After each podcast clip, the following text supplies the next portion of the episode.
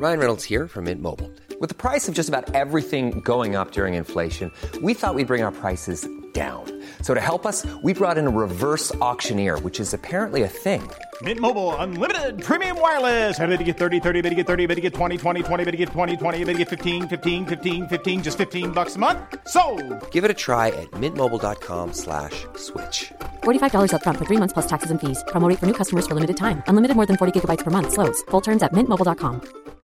Since 2013, Bombas has donated over 100 million socks, underwear, and t-shirts to those facing homelessness.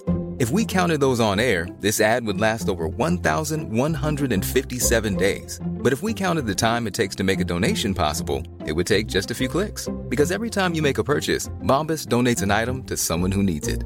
Go to bombas.com slash ACAST and use code ACAST for 20% off your first purchase. That's bombas.com slash ACAST, code ACAST. Hello and welcome to Off the Beaten Track podcast. I'm your host, I'm Stu Whiffin.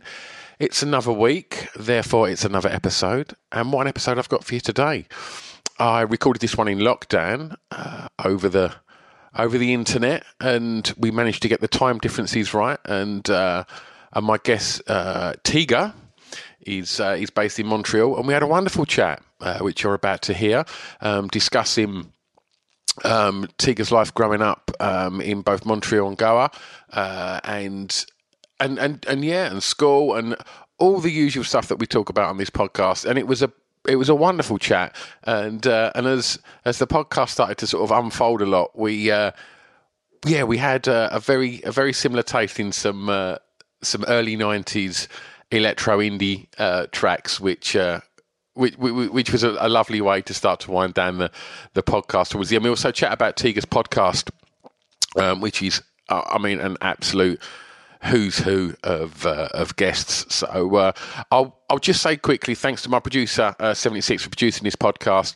Um, thanks ever so much uh, to Scroobius Pip and everybody at the Distraction Pieces Network.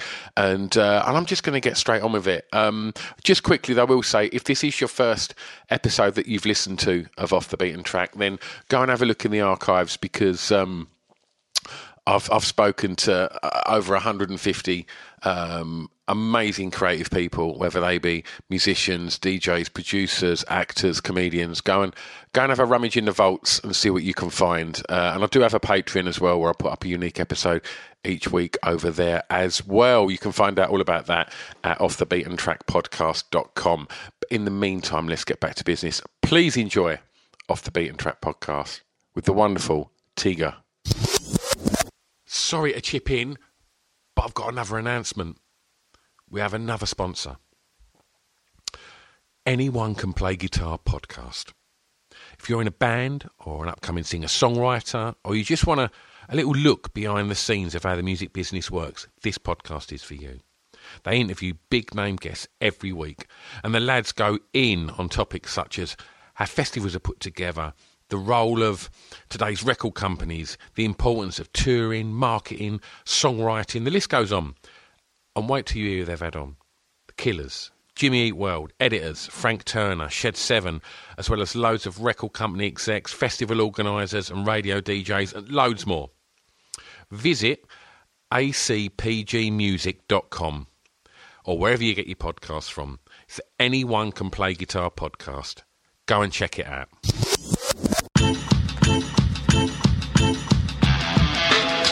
Off the Beaten Track podcast on the Distraction Pieces Network with me, Stu Whiffin.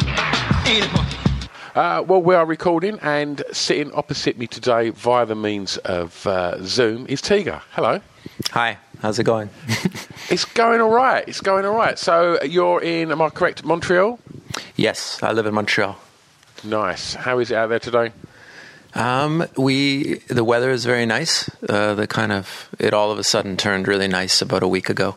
Um, before that, it was miserable like usual, and uh, well, when it's miserable, it was a lot easier for everyone to just stay inside, you know. And now that now that it's beautiful, uh, there's a bit of tension. Montrealers are used to just hitting the streets as soon as it's nice because we have this long winter, you know. So it's a bit strange. I want to ask you. Um regarding the kind of quarantine situation that we're all finding ourselves in at the moment. How has that affected you as as a human, and how has that affected you as a creative? Um, yeah, obviously it's it's been on everyone's mind now. It's already, I guess, God, it's almost three months already. Um, well, as a as a human, um, I could do, uh, yeah, as a human, I mean, there's ups and downs. You know, I think, I mean, as a touring musician. Uh, it's definitely you know it, it's a complete transformation. So Sure. that's all that's all done. Um, and uh, I don't know. I mean, I've I've really enjoyed having the time off and the time not traveling. That's not uh, that's not typical. I mean, that's not how everyone feels. But obviously, because I'm constantly on the road, been 20 years of uh, traveling all the time. So that's just like it's been a chance to rest, and it's been forced upon me, which never would have happened otherwise. Yeah. But but obviously, it's also pretty terrifying, and and everything's up in the air. Probably no shows for a year. But the shorter answer, I guess, as a human, uh, I find myself enjoying the challenge of it in a way. So it's kind of like, okay, the situation has changed dramatically. How are you going to deal with it? How are you going to how are you going to turn it into something else? How is it going to change what you make? How are you going to make the best of it, basically? Was that was that your mindset right from the beginning? Or I mean, personally, I, I, was a bit more knee jerk when we initially got told we wasn't allowed to kind of leave our homes, and and I had a kind of week of just not really knowing, you know, what to do, what the plan was. I, I, I run nightclubs, and and so my businesses were, were were closed, and it was Yeah. like, right, what what am I going to do? And it was like, okay, and then. Uh, for me, after a sort of week, you know, adjusted and, and then sort of looked at, you know, what positives I can find in this. Like, did you was you pretty calm with it right from the off?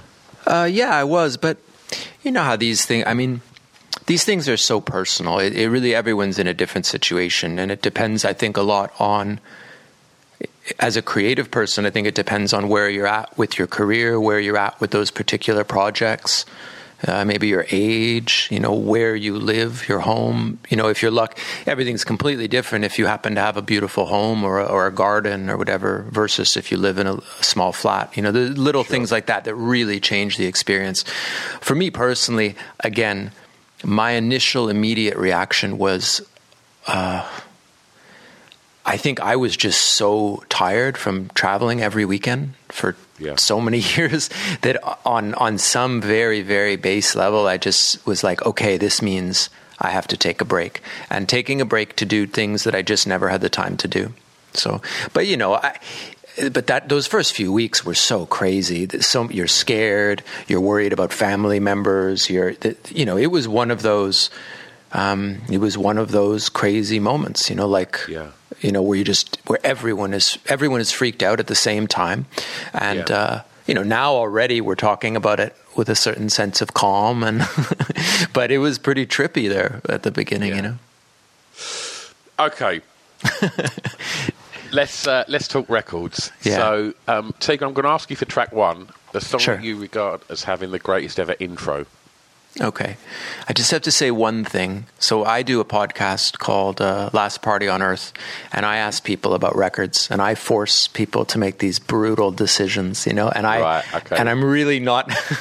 I really like watching other people squirm, but it's it's really difficult to choose Yeah. these records. And uh, so I guess uh, you know I've gone. I didn't go too deep into the it's impossible to find the perfect one. You know, there's there's so I just picked ones that I love that felt really met the category, but it's a, it's a tough ask. Anyway, uh, best intro I chose uh, so Small Town Boy, which is a song by Bronski Beat. Um, but it's the 12 inch extended version, um, which has always been one of my favorite songs. And specifically, uh, that 12 inch extended mix has like just a long, super emotional uh, build up. And it's just, for me, it's just always been, it's very cinematic and it really puts you in that mood of like, I don't know. I remember being young and hearing that record for the first time, and the music video that went along with it was an incredible video, like a very powerful video. And yeah, it's just one of those tracks that just it it uh, it builds and builds, and you're just immediately pulled in. Like, what is happening? What is this story? You know, and it's quite. And uh, I love it. It's very '80s, obviously, like a lot of my It- selections. It, it, it is, but um, you know, obviously the next question I'm going to ask about an emotional impact, but to just touch on something you said there. Um, when I first saw that video, I'd never seen a video like that before. No, And- same. And, and, and, and I think that was probably my first kind of understanding of homophobia.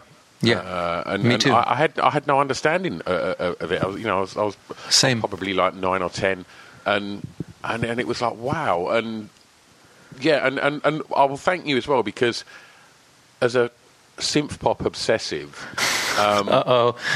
I've never heard the twelve inch mix of that. Oh my God. It's, fucking in- incredible. It's man. incredible. It just it, it gives it, it that's the space you need. Yeah, the video was amazing. I it was the first yeah, same. It was the first time I really saw that. And I remember there's a few scenes in that video which became really like archetypes for me. They stuck with me. The scene where the father oh, won't Oh, shake the son's hand and just slips him some money.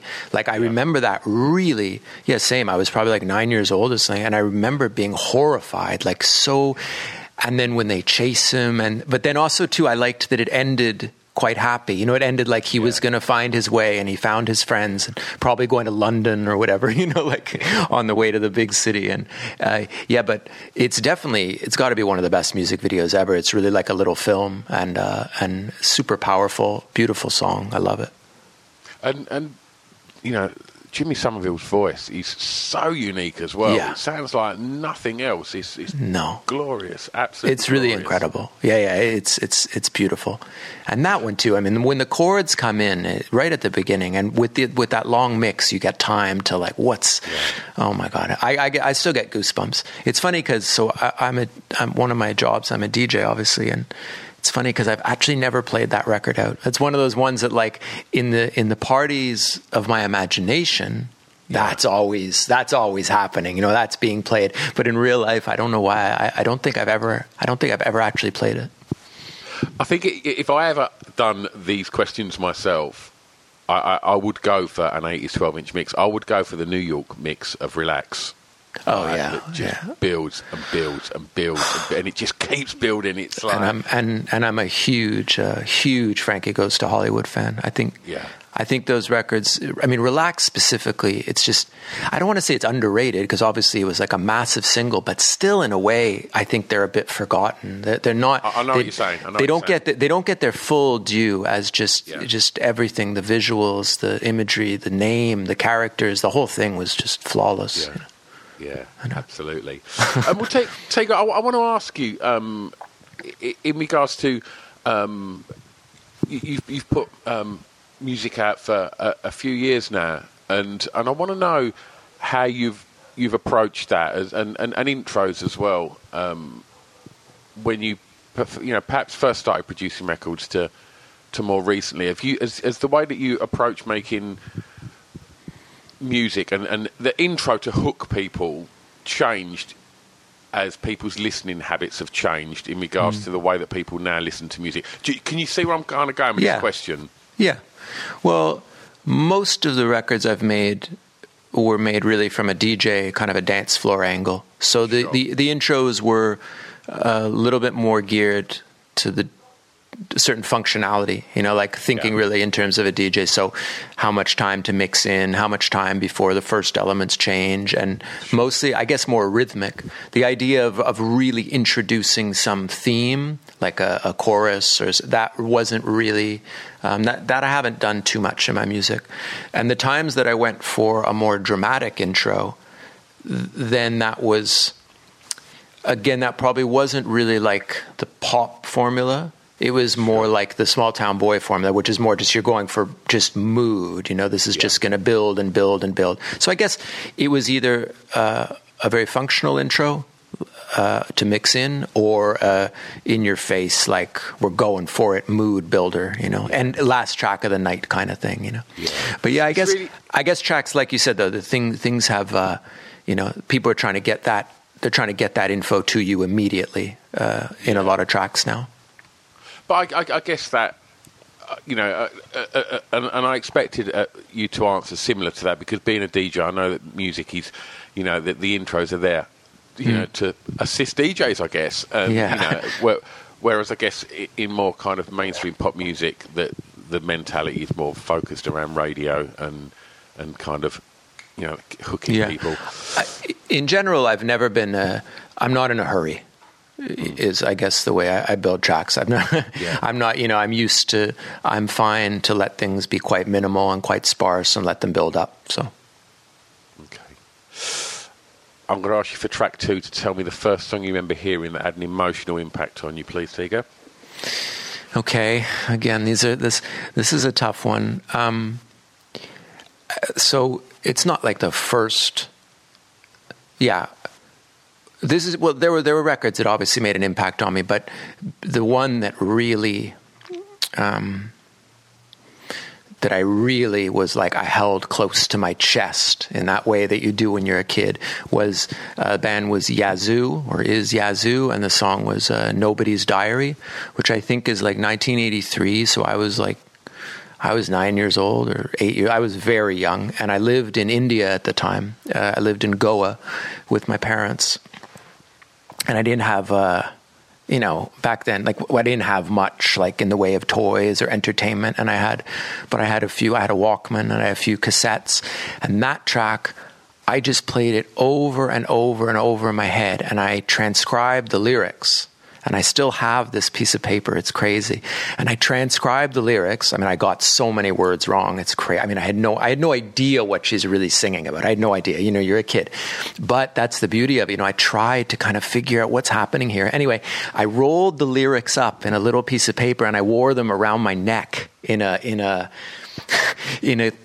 Uh, they had these things at the time for for I guess windsurfers. They were like it was a waterproof kind of amulet. I guess you could put your keys or some money in it. And I kept the lyrics to this song around my neck and walked around. It was like a scene out of the Jungle Book, like no no shirt, little kid walking around with his Yazoo lyrics, thinking he had some secret. Uh, but it was it was uh, distinctly emotional because at that age, um, I guess as so many kids do, you know, you're just dreaming of, you know, something different, something bigger, something when you're going to be grown up uh, away from freedom and away from your parents and you know just kind of the but in a really nice way you know just dreaming like what's what's the movie of my life going to look like? And and I think a lot of the time uh, pop songs and uh, they really give voice to that when you're a kid, you know, because you, you don't you don't have the vocabulary, you know, and you so so Alison Moyet, and it's funny. I did a tiny bit of research for this podcast,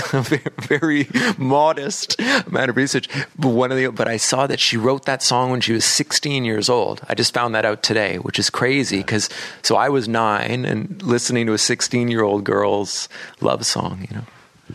Oh, I mean, was that that was just the, off the second Yazoo album, I think, wasn't it? Um, I'm not sure. It was the You and Me Both album. I don't remember Yeah. if that was. I think it was. Eric's came first, wasn't it? Or was it the other way around? I think it's the other way around. I think. Okay. I'm not sure, but I think it's the other way around. I think I know it was on the because I also really like that track State Farm. Um, And I think State Farm was on the other side of the Nobody's Diary single. But mind you, at that time, I was a kid. I had no idea about what was a single and what wasn't. You know, you just music just somehow it falls in your lap, and and uh, So, so how was how was growing up in? Uh, uh, how old was you when you, you, you was in Goa? And how old was you when you left Goa? Um, I was there. I used to spend half the year there and half the year in Montreal until I was about uh, 11 years old, I think. So basically, the fir- first 10 years of my life. How was you getting hold of these tapes, and what were these tapes? It's funny you asked me that because I don't remember all of it. I guess some of it must have come from my father. My father collected had a good, lot of good records. Some of it would be friends, you know, friends of the parents. You know, somebody would leave a tape somewhere. But I, what I do remember was there was a a hotel in Bombay, in Mumbai. So we would fly to Mumbai first, and then back then you had to take a boat to Goa, or they, it was before they had the flights. And I remember we would stay at a hotel in Mumbai, and it was a little bit like kind of your last outpost of civilization before you kind of went off grid. And I remember they had a little they had a little gift shop, like a little bookstore near the lobby, and they sold tapes there. And so I would get like one tape before the season, you know. And I mean, I remember I bought the first Duran Duran album uh, on cassette. I mean, for sure they were bootlegs. I mean, the volume would go like up and down and up. And Yeah. For sure, it was some guy around back of the hotel, you know, making them. But I, I bought. Uh, so that's my. Those are the first cassettes I remember buying or get, having bought for me. I don't. The Yazoo one specifically, I don't know. It must have been uh, somehow through through the grown ups. So, what sort of music was you being exposed to, you know, by your parents and stuff like that? What other stuff was going on? Well, I was pretty lucky because uh, my parents were into good music, and my dad, uh, my dad had good taste and collected records always since he was a kid. And um, I guess things I was exposed to early, I was I was pretty into Hank Williams when I was a kid. I was into some country stuff. My dad was very into rock, like Rolling Stones, and uh, Yeah. I don't know. I would just say pretty general just good. He, my dad came from New York, so he was uh, he grew up listening to radio, and he had pretty good taste. Little Richard and a lot of like rock and roll classics, and then that moved to, uh, you know, the big albums. I guess the things that were in the background when you're a kid in the '70s, are like you know Fleetwood Mac and uh, Sure. Supertramp. I don't know, you know Rod Stewart, all the all the, the big the hits, you know. But but there was a, it was good quality though. There was good, and my father was very opinionated, which I think was a good lesson for me in that you. You know, I, I like that idea of like I like this, I hate this. You know, even if you're wrong, but I like that that mentality to really you kind of fight for what you think is great. You know. Was you obsessed in over music at a young age? Yeah, yeah. I got pretty, you know. I think back then it was like that was how you identified yourself, you know. Especially when you moved when you moved into school. I mean, that was the number one thing. It's like, well, what do you like? Well, this is what I like. Okay, we can be friends. You know, that's it. And it wasn't. It was. It was really music. I mean, that was the. That was kind of who you were. You know. Well, let's let's let's talk school. Um, Uh oh. for, Uh oh. for track three, uh, uh, could you tell me the song that reminds you of your time at school? Yeah. Which one did I pick? The Cult. Is that what I put on the list there? You put cult and um, and Depeche Mode. Oh, okay, okay, yeah, yeah, okay. Oh, yeah, I'm going to switch one of them. Okay, I'll, I'll try to talk quickly. So I picked uh, the Cult. She sells Sanctuary again, the long version. And this one's a bit strange because I'm not. I'm like not a big cult fan, or you know, it's Yeah. not. It wasn't even really my style. But I remember distinctly that for whatever reason, that was a big song at the high school at the school dances, and I used to like go crazy to that. high school? Uh, yeah, like junior high school, you know, probably, I guess this is like, so I'm like 12, 13 kind of thing. But I just remember that that song, I was like, it was like rebellion for me so. I don't know what it was. I mean, it seems ridiculous to say it now, but I just remember that, that, that it was like my song. It would come on at a dance and I would go crazy and like, you know, it's quite embarrassing now to think about. But, uh, it was the first time, one of the first times where I identified like power in music, you know, like, so, which is kind of lame that that's your punk experience, which is she sells sanctuary, but, but it's a great song, you know. And also again with the intro, and uh, there's there was it was fast, and and I remember again the video. Like I thought Billy Duffy looked so cool, and you know I Man, don't so you know. cool. And the bassist, I don't know the bassist name, but I remember the bassist had this crazy haircut, and I never really went for Ian Astbury's kind of Jim Morrison stuff. That was a little too too much for me, but. uh Well, he he got to kind of sort of tick that box, didn't he? I don't know if you know, but he, he ended up fronting the doors for a while, didn't Yes, he? Yes, I heard that, They done yeah. them, Yeah. them tours. I actually saw that as well. That was quite crazy. Um, but I, I, to, to touch on She Sells Sanctuary a little bit, I, I think that if I put that on now, that record hasn't aged in any way, No. shape, or form. It still sounds so fresh. Yeah, and I it put it doesn't on- sound. I put it on this morning. I put Yeah. I was I put it on this morning and I was like I was kind of playing drums and I was like, you know, it's it's yeah, it's got it's got a real it's definitely got a power to it. I also like too that you know the '80s were a strange time where you could have these weird hit records. You know, I think it's it was quite, it's quite odd that that was a big international hit record. You know, It- Yeah, it- yeah. Um, and then I picked so I'm going to take out Depeche Mode. Forget them. Okay. I, I love them, but but I'm replacing that with in my last year of school. I went on, uh, believe it or not, because I'm quite a little guy. I went on a rugby tour of England, Scotland, and Wales. I went to Okay. a boy, a, an all boys school, kind of like a, a an English style school. We had Yeah. uniforms and stuff. And we went on tour, and we so we hit London in I guess it was 1990. And everywhere in London we went, there was this song playing, uh, this Beats International, Dub Be Good to Me. You know this one? This this I think it was Norman Cook or It, it was Norman Cook and um, and the vocalist Lindy Layton as he's Lindy, a really good friend exactly. of mine. Oh my god! And, uh, I was I had like a crush on her because like oh my god! because she was I had the we, biggest we crush on her. okay perfect so because we had never so we we had never seen so we roll up into in London we had no idea. And everyone's wearing bomber jackets and big British knights. And this song's playing everywhere. And it was really like that was my first experience of like okay shit there's like there's there's cool stuff going on. And so that Yeah. that's just a very specific memory of last year of school in you know constantly that song. Of course i went to buy the record at tower and Pic- piccadilly or whatever it was. And uh and that was just the theme of of everything you know that one song. Yeah lindy the video was great and the tank fly boss walk jam nitty good you know that that What an intro! Yeah there's a the, yeah it's an amazing intro i have no idea what it means but it's a great intro i can't believe i just Yeah, she's that. she's she's great. She's she's come and done this podcast, and uh, Oh, wow, and that's- that's and, crazy. And it, it, it, it was bananas too. I sat there in her front room, and it was like if someone would have told the 15 year old me I'd be sitting opposite Lindy Layton in her front room would have blown my blown my mind, mate. Would have literally knocked my British Knights clean off my feet. I know it, Um, it's it's so strange how that happens. It's those those those experiences it, how it does come full circle. One little tiny thing that's an anecdote about that day I just remembered. I was into a band called Alien Sex Fiend. I don't know if you ever heard of them. Of course. Okay. Okay. Yeah. So I was really into them for whatever reason when I was a kid at that same time. And I went to uh, the same record store. I bought the Beats International. And I don't know. I, and some guy working in the shop, like I got to talking to him and he's like, well, I'm a roadie for Alien Sex Fiend. Would you like to come to Nick Fiend's house out wherever in London? Like, and I was like, you know, I was, I mean, I looked like I was like 10 years old. And I remember being like, oh my God, oh my God, I don't think I can. But it was a, it was, it was funny. Again, just like a real brush with London, you know, all, all your fantasies of what London's like when you're a little kid from Canada, you know, that I mean, everywhere. that don't happen, but what I- happened to you? That's incredible, man. I know, I know, I know. I couldn't, and he looked the part, and you know, hey, listen. I mean, it's no mystery to you, but London was always and has remained just, just, just such an incredible place for music. It's just, it's. I mean, England in general, it's just, it's wild. It just doesn't stop. Okay, so I mean, i- in regards to school, like, did you enjoy it? School? Hmm. Uh, I don't know. I mean, it not, but it was okay. It was okay. What, I what w- did you want to be? My main sense of school was I kind of wanted it to be over. You know, I just always felt I was quite.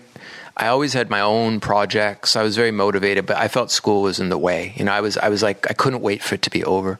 Um, I didn't really know what I wanted to be. I, I kind of vaguely wanted to be an architect at one point. Um, I did go to university. I studied history, but I dropped out right at the end because rave. I was becoming so just obsessed with DJing and parties, and um, I never had like a I never had a clear clear definition of what I wanted to be. I was quite immature. I had no I had no idea until then. I just wanted to get into music and techno and stuff. When when I discovered rave culture, that was all. I, I completely dropped any half baked ideas of being a an architect. I don't I don't even know what it was. you Sure, know? yeah, yeah, there was no. I was just lucky. I was very very lucky. I think it's the it's the luckiest thing that happened to me in my whole life. Is just I think if you're very young and you and you get that focal point, if you can decide on something that you're passionate about when you're young, you can you can be quite unstoppable. You know, because when you're young, you just have this you, a lot of cu- kind of courage and and energy, and so I was lucky. I, there was a lot of focus when I was really young, and it and it was a good thing. And and where was that when you've been exposed to rave culture? Was that in was that in Montreal? Well, at the beginning, uh, I mean, I had seen parties in Goa growing up, which are these kind of weird, strange, hippie beach parties. So I guess that was a bit in the back of my mind. Specifically, the first time was, um, I mean, I picked up some magazines and some, I had a little bit of an idea what was happening, but it was really the first time was I went to a club in Montreal called, uh, it was called Crisco, and it was like the first like ecstasy club in Montreal. It was, it was more of a kind of gay house music club, but that was the beginning for me of Like, okay, yeah, yeah, I want, I want this. You know, I want, I want to be involved in this. This is what I want. You know. And seeing a DJ for the first time too, you know, really, I was like, I want to be that guy. Like, that's what I. I'm not really sure, but I want to be there. That's what I want to be doing. You know. Hello, I've interrupted the podcast again, haven't I? Sorry, it won't take a sec. All I want to say is the songs that we're talking about in this podcast, if we can't play them, it's just because of the regulations regarding playing licensed music and such. So if you want to hear the songs, just go over to Spotify and search Off the Beaten Track podcast, and you can listen to all the songs because I've put playlists up for each of these. If you can't find it on there, I'll send links on all the social media companies.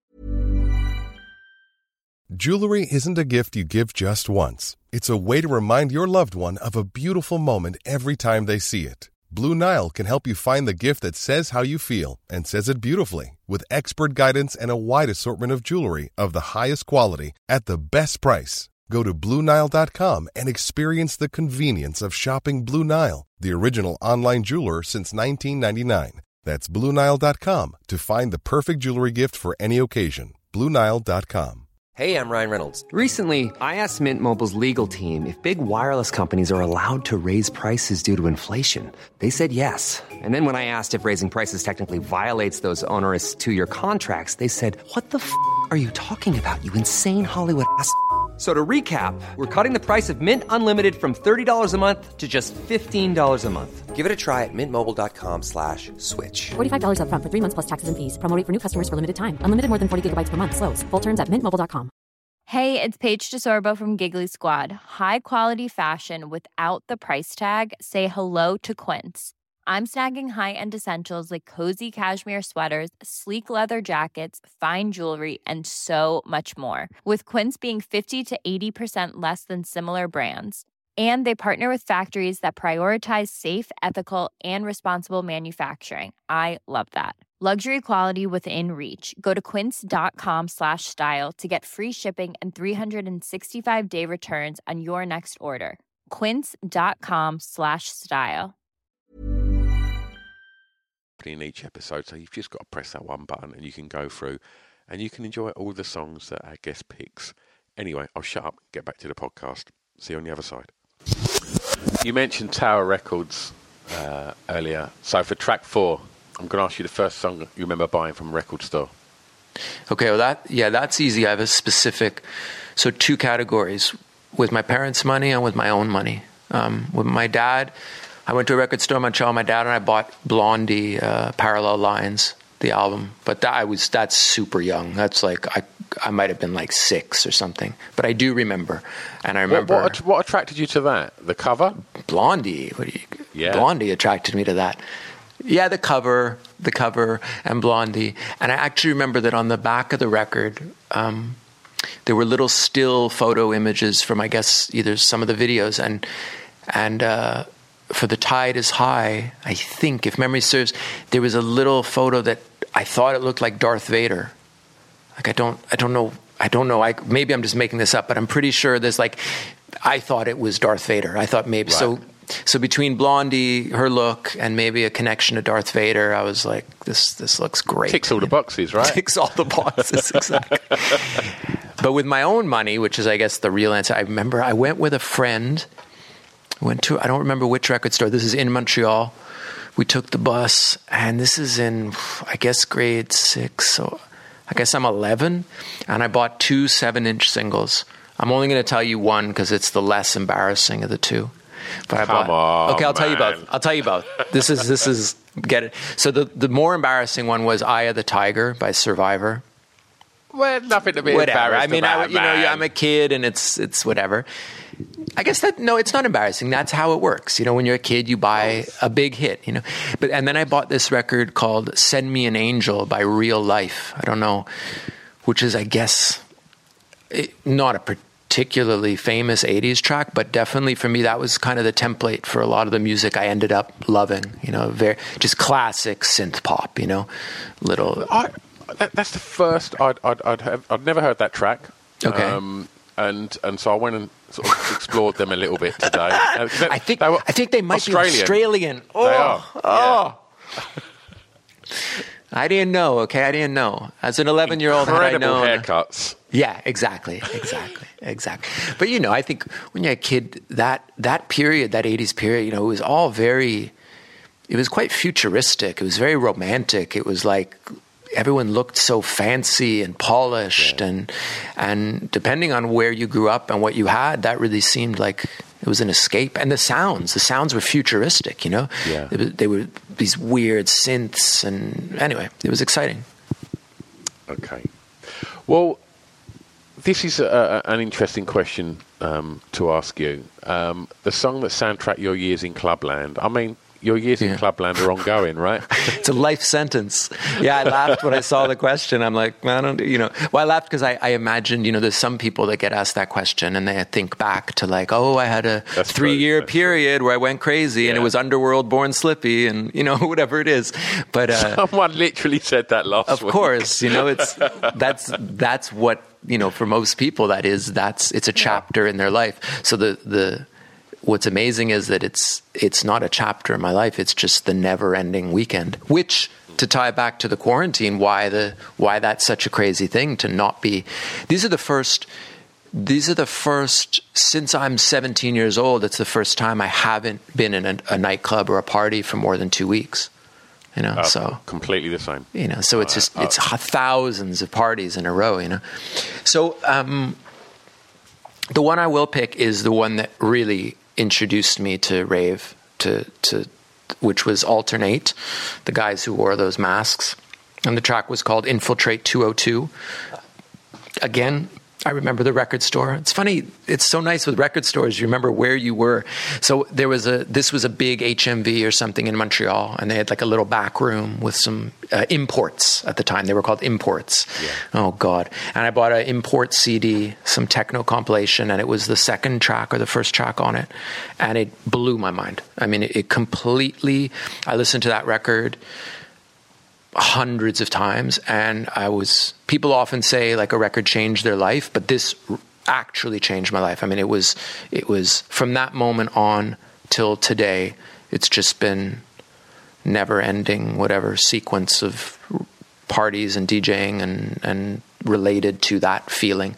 That was a big kind of it had that real UK emerging acid house, warehouse, ecstasy, just the whole thing. And they wore those suits and they had the masks and they were talking about a party in a car park or so. I don't know. It was just Well, awesome. that, that, they were from not far from where I live, and Are they from Sheffield? No. yeah, no, no, they were from Stoke. Stoke. Stoke. Yes, um, I don't know where they- it is. I've just seen it in Right. writing. No, Stoke's actually sort of further up towards the Midlands, um, uh, where I live in Essex.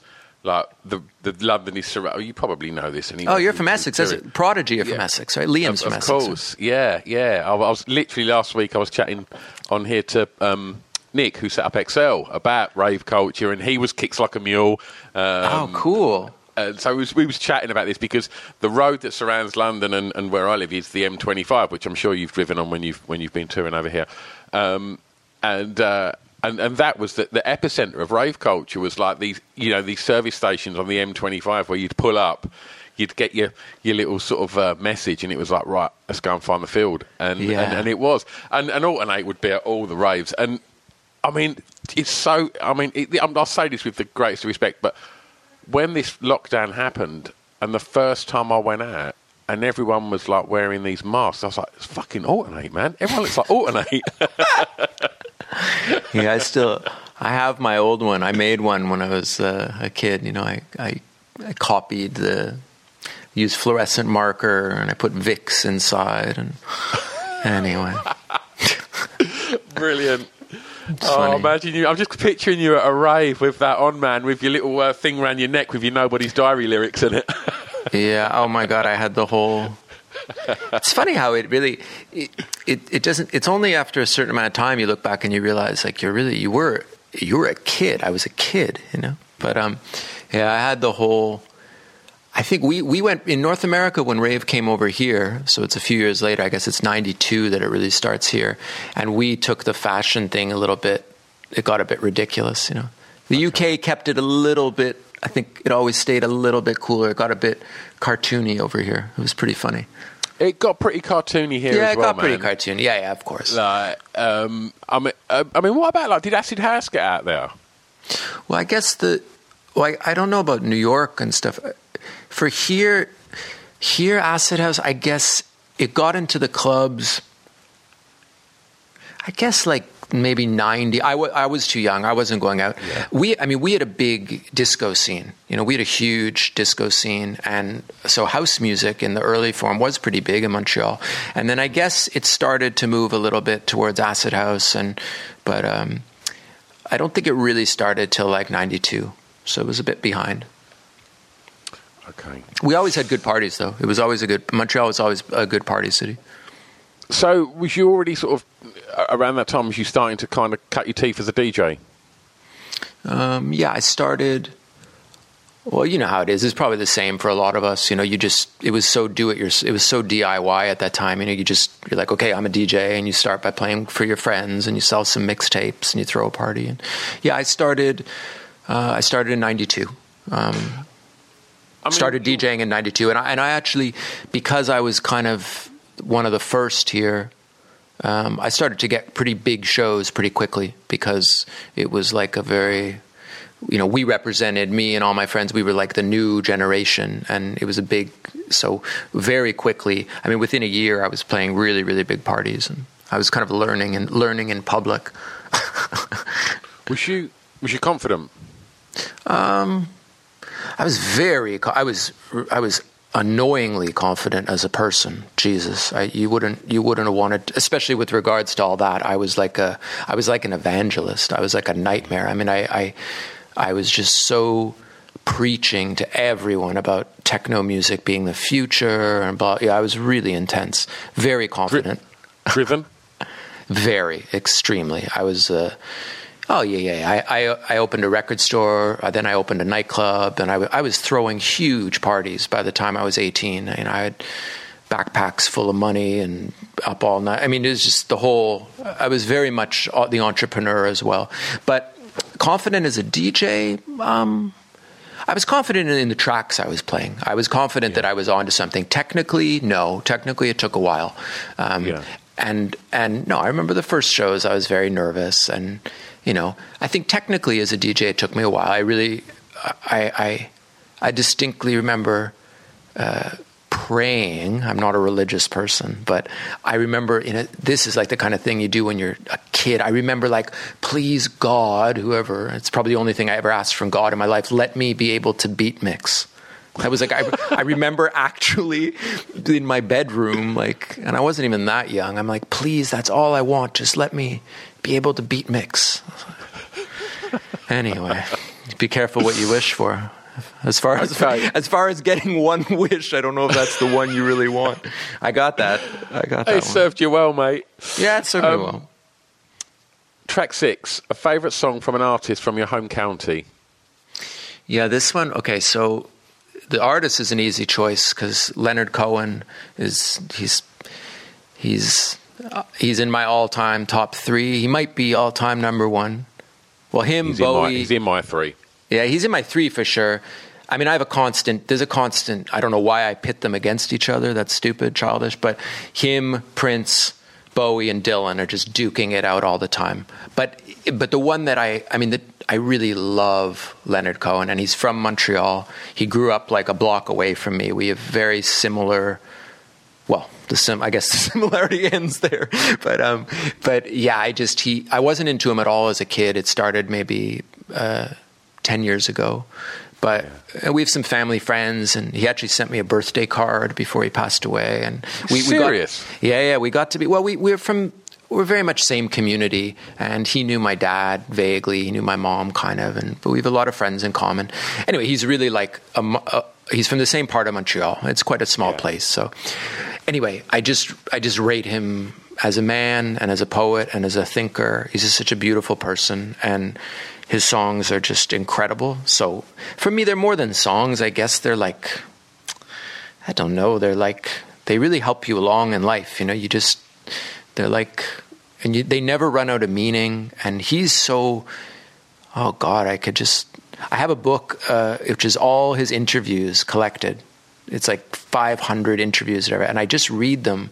I read them how some people, you know, those prayer beads that some people yeah. use. For me, it's like you just listen to Leonard talk, and he just he never puts a foot wrong. He's so patient and wise. And if I had to choose a song, I, I just go with Suzanne, which is yeah even though it's kind of one of the more popular ones, I'm always trying to be a bit cooler, like, oh, I know the underground. But there's a reason it's popular. There's a reason, exactly, and it's such, and it's, uh, it's, it has actually brought me to tears on occasion, and I saw him a bunch of times in concert, and I mean, he's just, yeah.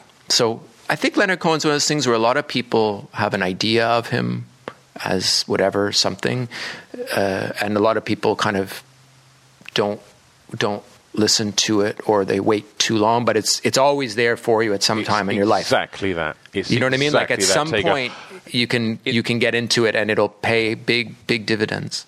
In the UK, in in the uh, the early eighties, there was a TV show, a huge TV show called The Young Ones, and uh, and and it was just this landmark alternative comedy. I don't know if you've ever heard of it or no, um, but um, but it was huge and and and there was this running joke in it that you know things were as boring as Leonard Cohen, and that was like all I knew about Leonard yeah. Cohen was like, oh God, this guy must be so boring.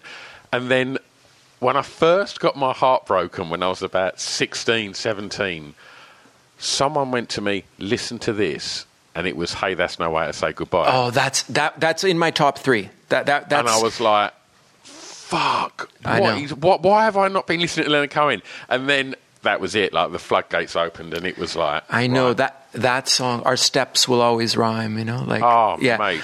I know it's crazy. The uh, but sometimes I think it's it's actually kind of nice because you wait until you're ready in a way, and then when yeah. when you're ready, he's ready. He, he's he's yeah. got you. He's got you covered. You know, um, yeah. So there's a bunch. I mean, I could pretty much pick any of his songs, but actually, yeah.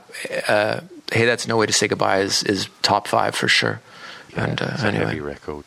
But yeah, okay. anybody listening, just just go grab a couple of Leonard Cohen records. Yeah, you, you will not be doing the wrong thing if you do that. Mm. It's it's there's so much glorious beauty to be had there. Um, Tiga, I'm going to ask you to play DJ one more time. Uh, sure. And um, I want you to tell me a song that many may not know that you would like them to hear.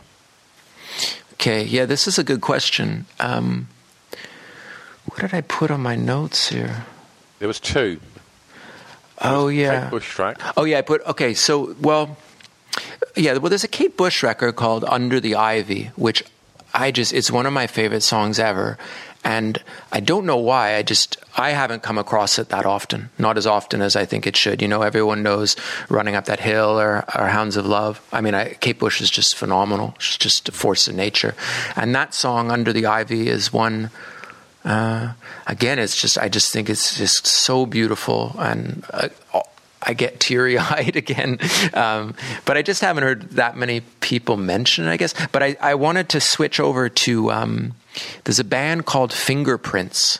Do you know this band? Uh, I didn't, but I do okay. know. Okay, so there's a band, with a Z, isn't it? Yes, with a Z, exactly. so, uh, which I guess at the time was a wild idea, but um, there's a band called Fingerprintz. They're Scottish. I think they're from Glasgow, and this is just one of those. Weird, so this is a record I got from my dad, um, and is, is a track called "Wet Job." Uh, I don't know what that means, but uh, it's a band that I just it's one of those things where like I've never really met someone else who loves them. I've never met someone else who is really familiar with them, and I think they're fantastic. Like they have a an album called Beat Noir, which the whole album's amazing, and this track I always loved, and I always thought they were really. It's in a genre that I'm not. It's it's a little bit like. It's a bit post punk, isn't yes, it? Yes, exactly, exactly. Yes, it is kind yeah. of post punk, and which is not not usually my my. Uh, my for, my forte, whatever. But I just I love them, and I've always thought this is a good example of how you know you find some strange band, you get quite attached to it, and then sometimes you have no idea if they're even popular or not. But I think they're going. I want to give an honorary mention to Pop Will Eat Itself because oh, we can talk about them for as long as you uh-oh. want. Because okay, so okay, because I was obsessed with Pop Will Eat Itself, um, and outside of the UK, I think they're quite unknown, actually. I mean, they're, they're really, and it was really, they have like their own vibe going. You know, it was quite, but they were really influential on me. Like the graphic design, that was the first time I was exposed to the Designers Republic. Uh, they were way ahead on all kinds of, the production was incredible. They were really like so many interesting samples. And uh, so there's a lot of, I think they're just chronically underrated. I, massively I it, underrated. They're just, you know, and I was always, and it's what I think the reason is because there's something about them. They're a little bit goofy in a way. Like they, hmm. like they don't have the cool factor locked down. So I think a lot of it was people, very cartoony. Their look, yes, you know, and it's lots very of, but of, then so many bands at that era were. It was lots of car, you know, lots of dreadlocks, coloured, you know, Yeah, t-shirts and stuff, and Yeah, and some of it hasn't aged so gracefully. I mean, it's a tough sell now saying that there's like a white English guy with dreads and he's kind of speed rapping, and you know, it's, it's there's some things that are that are tricky. But anyway, uh, I think a really underrated band, and uh, what is it? The album Cure for Sanity is incredible, and they also had some weird kind of B side records that were. There's one called "The Fuses Have Been Lit," I think, which is really beautiful and just really smart use of sampling and. Uh, yeah, and I think the guy Clint Mansell went on to be quite a big uh, producer. Like a, he's huge in, in movies and soundtracks yeah, and stuff. yeah, yeah, so, huge, yeah. So I was always a big. Am I a poppy? Is that what they're called? We're, the poppies. Were, the poppies. Yeah, we're the poppies. yeah, so I and like I think them. they they were really important, and I think that that kind of moment that that, that went from the Prodigy experience to um, Jilted Generation, I think Pop Will Itself had a big impact on Liam Howlett around that time. Yeah, it's it's for whatever reason. There's a little chunk of UK music like EMF and Jesus Jones and stuff. You really you, you barely hear. Nobody talks about it, but I do, Tiga. I've had I- them both on my Well, you're the podcast. you're the first person I met. was, I was speaking to James from EMF last week. Um, Really? And, uh, and and and Ian from Jesus Jones the week before. Um, Oh, my God, okay. Period of music is so ignored. Yeah. Because in England we go from 1989 Hacienda Stone Roses, then we go straight to either grunge in '92 or we go straight to Britpop in '95. That period where electronic music fused with guitars in them kind of early 90s with poppies, EMF. Yeah, it's so true. Jones, It's so true. It gets ignored.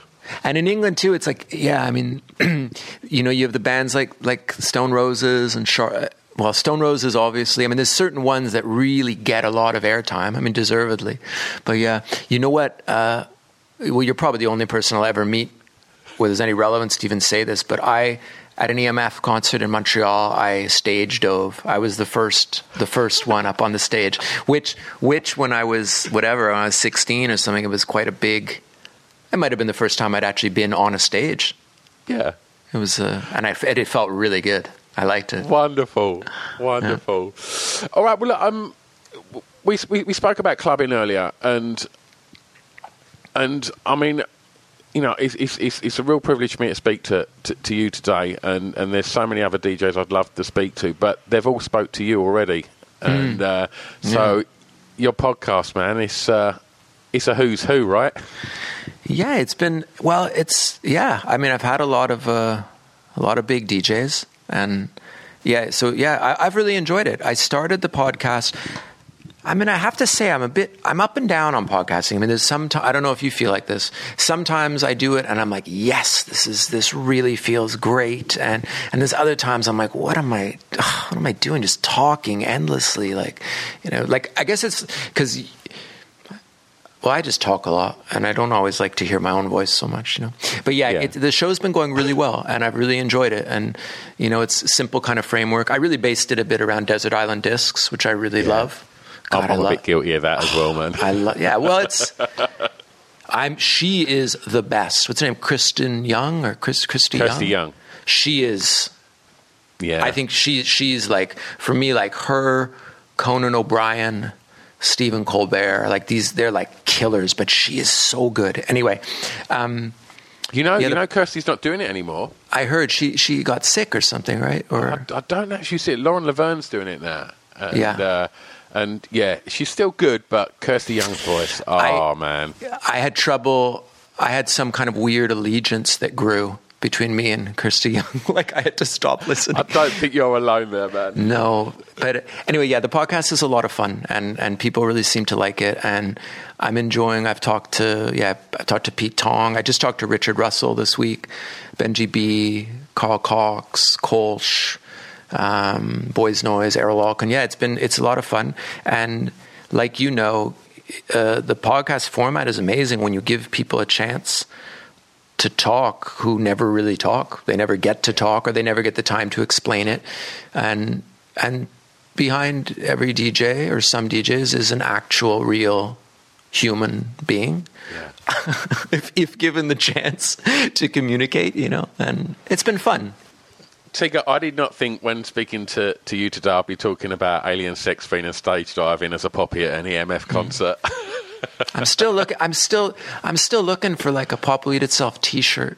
There's so many Oh, things I never got. I I wanted it all, and I lived in Canada, and we had nothing. We had nothing. I was a member of the Alien Sex Fiend fan club. It's an actual fan club. I have, I have zines in my house. I have like, I think I have a badge and a button. And I remember you, I, I sent a five dollar Canadian bill in the mail. Like I sent a, a, a bill in the mail. Yeah. Oh, anyway, wonderful. if you have any, I Um, got a, got any merch, send it my way. I've got a long sleeved red pop will eat itself. uh, in its um, the sleeve, the artwork is for DEFCON one, I believe. Oh my god, I need it. it's pretty badass, man. I need that. Does it still fit you? Have you grown at all? Because I haven't grown. I haven't grown. Uh, Well, the, the thing is, like everything you wore back then was like three sizes too big I know, anyway. I know, So I know, like, it's probably like a skinny fit on me now. But um, Tiga, thanks so much for your time, man. It's Thank been you. an absolute joy chatting. I really appreciate. I, I really liked it, and it's a really nice. Uh, it's great to meet someone who where you like a lot of the same records. It's fun. Absolutely. Okay, man. Take care, buddy. Thank Bye-bye. you. Bye. There you go. What a great chat that was. And uh, yeah, when uh, when we pressed stop, we carried on talking and uh, about some of that early early nineties indie stuff and, and, and, and the live scene in Montreal and and uh, and some of the shows that. That Tiga went to. Um, yeah, absolutely wonderful chat. Um, hope you had as much fun listening to that as I did recording it. Um, thanks again to Tiga for giving up his time uh, and chatting go and check out the podcast obviously uh, and once you've you know you've you've, you've listened to all of his then uh, go and have a, a rummage in the uh, the archives of off the beaten track and see if there's anything you might have missed or not listened to there as well best thing you can do just subscribe subscribe to both of them and then every time you uh, you look at your phone, you might get a little surprise, which is a brand new episode just popping up on your listening device. All right, I'm done. I've uh, I've been speaking too long. Uh, I will be back next week, and if you can't wait that long, go and check out the Patreon because there's a bundle of stuff never released to the masses over there. You can find out about all of that at www.offthebeatentrackpodcast.com. I'm done. Stay safe. See you soon. Bye bye. I've got an announcement. Save Our Souls Clothing www.sosclothing.co.uk. Why am I telling you this? Because they're our official sponsor. Yeah, that's right. Go and check them out because their clothing is off the scale. You're going to love it. So they've decided they want to be our sponsor, which is amazing. And what I have to do is I have to tell you about why they're amazing. So here's a little bit of blurb. So they've only been going a year and they're based in Southend on Sea, just up the road from me. They put the company together based on a, a love of tattoos and alternative music, and they've worked with some of the greatest artists around the world to produce these items of clothing that are as unique as you lot. All of the designs are printed using biodegradable, sustainable, and water-based inks. In addition to that, they only print on garments made by members of Fairwear Foundation. I mean, come on, great clothing and a conscience. Since going live in April last year, they've seen their audience grow massively and are now selling orders all across the world. And they were recognised by Cosmopolitan magazine as one of the best sustainable clothing brands alongside names such as Stella McCartney. I mean, that's quite a first year, right? So go and check them out because they've put a lot of love into supporting this podcast and I couldn't be happier. What else they've done is they've given you 15% off. So if you head over to www.sosclothing.co.uk, do a bit of shopping, see what you like, throw it in the basket, and then on the way out, put in the discount code BEAT15. B E A T 1 5, and that'll save you 15% off. Amazing, right? www.sosclothing.co.uk. Official sponsors of Off the Beaten Track podcast. It's Off the Beaten Track podcast on the Distraction Pieces Network with me, Stu Whiffin.